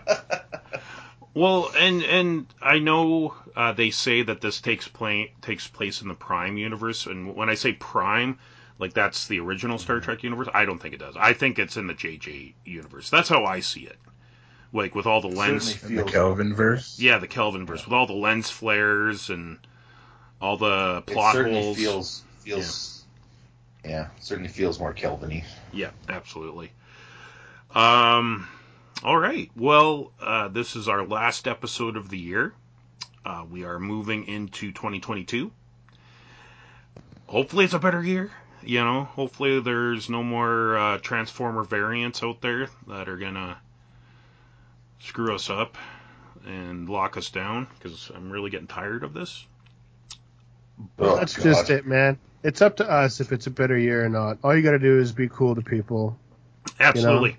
And and you know what? As much You as decide. as much as I shit on, you know, what these last couple of years, what's been going on with, uh, with, uh, you know, COVID and all that stuff, w- there are good things that have come out of it, and this podcast is one of them because we got together because we, we, you know, we were locked down, we were bored, and we started talking Star Trek, and here we are, you know, almost two years later, um, still talking Star Trek, still having a great time. So, you know, I'm, I'm I'm choosing to focus on the positive, and I'm hoping 2022 we're gonna get this is gonna be behind us, and we're gonna be at conventions, and we're gonna be, you know, hitting up Ragnar at his table. You know, we're gonna be getting drunk at the bar afterwards. You know, it's gonna I be a want to go to. Vulcan and record a podcast in person, the four of us together. oh, Oh, how absolutely. cool would that be? Yeah, That I'll, would be dope. yeah. I'll uh, I'll bring my stuff down for sure. Maybe I'll bring my brother-in-law because he's an actual sound engineer. He can make it sound really good. Cool. Uh, I remember that the first time Yep. Richard and I were on your podcast was out Yeah, on, your, on your deck Yep, Sebastian. beer. Yep. Yeah, I'm sure he'd be up for coming down there, and uh, yeah, we could even film it at the bar, and and yeah, it'd be fun. Um, but yeah, fingers crossed. I'm hoping Vulcan goes forward this year, because uh, yeah, I miss I miss that convention. I mean, I miss, I miss Calgary Comic Con, even though they had it. I didn't go this fall. Uh, I really missed it. that. good. I, yeah, I really missed Edmonton. You know, like they canceled it there. Yeah, Um, right at the last friggin' minute. Yeah, And and Vulcan, I'm I'm you know really really hoping you know like I, as much as I like I said as much as I miss those other two big ones, you know the Vulcan one is the one I I think I love the most because you know it's it's Star Trek, and I get and I know a lot of the people there, you know it, it's a lot of fun. So yeah, fingers crossed, 2022 is going to be better. But before we go, let's play that little game of where we can find you on the internet. Uh, Richard, where can we find you, sir? Right here. Excellent. It, it's a good place to be. Um, Short, sweet. yeah, a- and I'm here too. You know, like you know, like this is where I this is where I hang out. Uh, Curtis, where can we find you, sir? I'm here and I'm around on Facebook these days. I'm not very active, but if you want to uh, chat, I'm on the the page for the uh, the podcast, Excellent. and you can tell me all about how wrong you think my opinions are, and that's okay. We'll talk about it. Excellent. Excellent. I'm actually thinking of starting a Trek 1701 group. Uh, I think I think I might do that. Um, Cool. you, you know, more specific to Star Trek stuff and and uh, and this podcast. So th- that that'll be coming in 2022. I will do that. Um, Wicked. I'm just writing this down so I don't forget. Trek 1701 Facebook group that is coming in 2022. Uh, Ragnar, where can we find you, sir? Well, uh, RagnarTheTrader.com is my main website. I'm also um, medium active on social media. I'm on Facebook and Instagram. One of my New Year's resolutions is to uh, create a TikTok for Ragnar the Trader, since Nice. I get asked, I get asked at least 20 times a week why I don't have those. But and uh, I will also attempt over the winter to be more active on social media, but uh, a lot of times I prefer to put my energy into actually making the stuff. Yeah. Um, and, and my my real skill set is in talking to people, and I find online I'm not as good at that Yep. as I am in person. So hopefully this year we'll see a full return to shows, and I can get back to doing what I love, which is meeting people all across Canada and talking about nerdy and Viking stuff while hopefully making a living. Well, So, anyways, yeah. if if I could make a suggestion, like you're talking about the TikTok stuff, I've always like um since we've been talking and stuff, and I mean, you know, uh, I I order stuff from you, and the guys have ordered stuff from you, and and we love uh, we love your work. I'm always interested. I'd be interested to see how you make this stuff. Like if you could get like someone to film you making some stuff, I would love to see that myself. Um, Yeah, I, I that- find it fascinating. Certainly, certainly. Thanks, man. Yeah, especially like the car the carving and stuff. Like I, I would love to see I'd love to see you at work and, and, and see how it all comes together. Because I'm interested in Yeah. seeing that. I would Yeah. have to agree. Um, I don't know if I would go the TikTok route myself. I have my own issues with that. But perhaps uh, like a like a YouTube channel. You know, YouTube Shorts is a yeah. Well, I think is a similar function, right? hmm Yeah, I think what I'll probably do is shoot shoot all the videos and then post them on TikTok and YouTube and probably on my website too.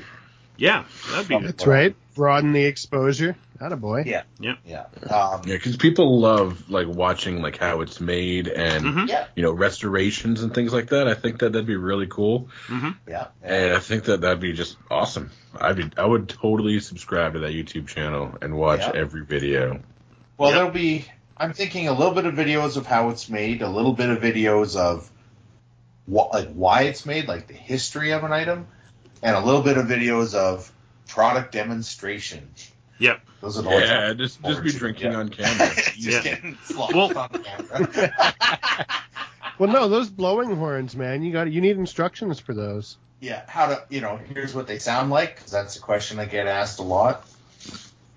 And, uh, yeah, so on and so forth. So we'll see. We'll see where my creative streak takes me. Well, and If you need some help with demonstrations, I can do anything except the blowing horn. well, I still well, haven't mastered it. Remember that. well, I was just thinking like with with uh, the making of stuff. I know you you can't show everything, right? Because I mean, you got to keep some some Oh, heck yeah. some yeah. secrets, There, you are, know. there are some definite trade secrets. Oh yeah, absolutely. But it, I think it would just be cool to get a tour of your workshop and, and all that kind of stuff, and and um, Yeah. see you on the road, see you setting up at a show. You know, maybe seeing some of the people that you meet. Like that would be fascinating. Absolutely. But um, all right. Well, uh, this was Trek 1701. Uh, this was Enterprise Season 3.0. Um, we will be uh, doing an, another episode of Trek 1701 uh, in a few weeks. I'm not sure which one we're going to be doing. Um, that is to be determined. And then uh, whatever episode we do, the next episode, we will finish uh, Season 3.5. So, on behalf of all of us here at Trek 1701, I want to thank you, dear listener, for taking the time to listen to us talk about Enterprise Season 3.0. And on behalf of all of us, I want to say uh, have a happy holidays and have a great new, safe and happy new year.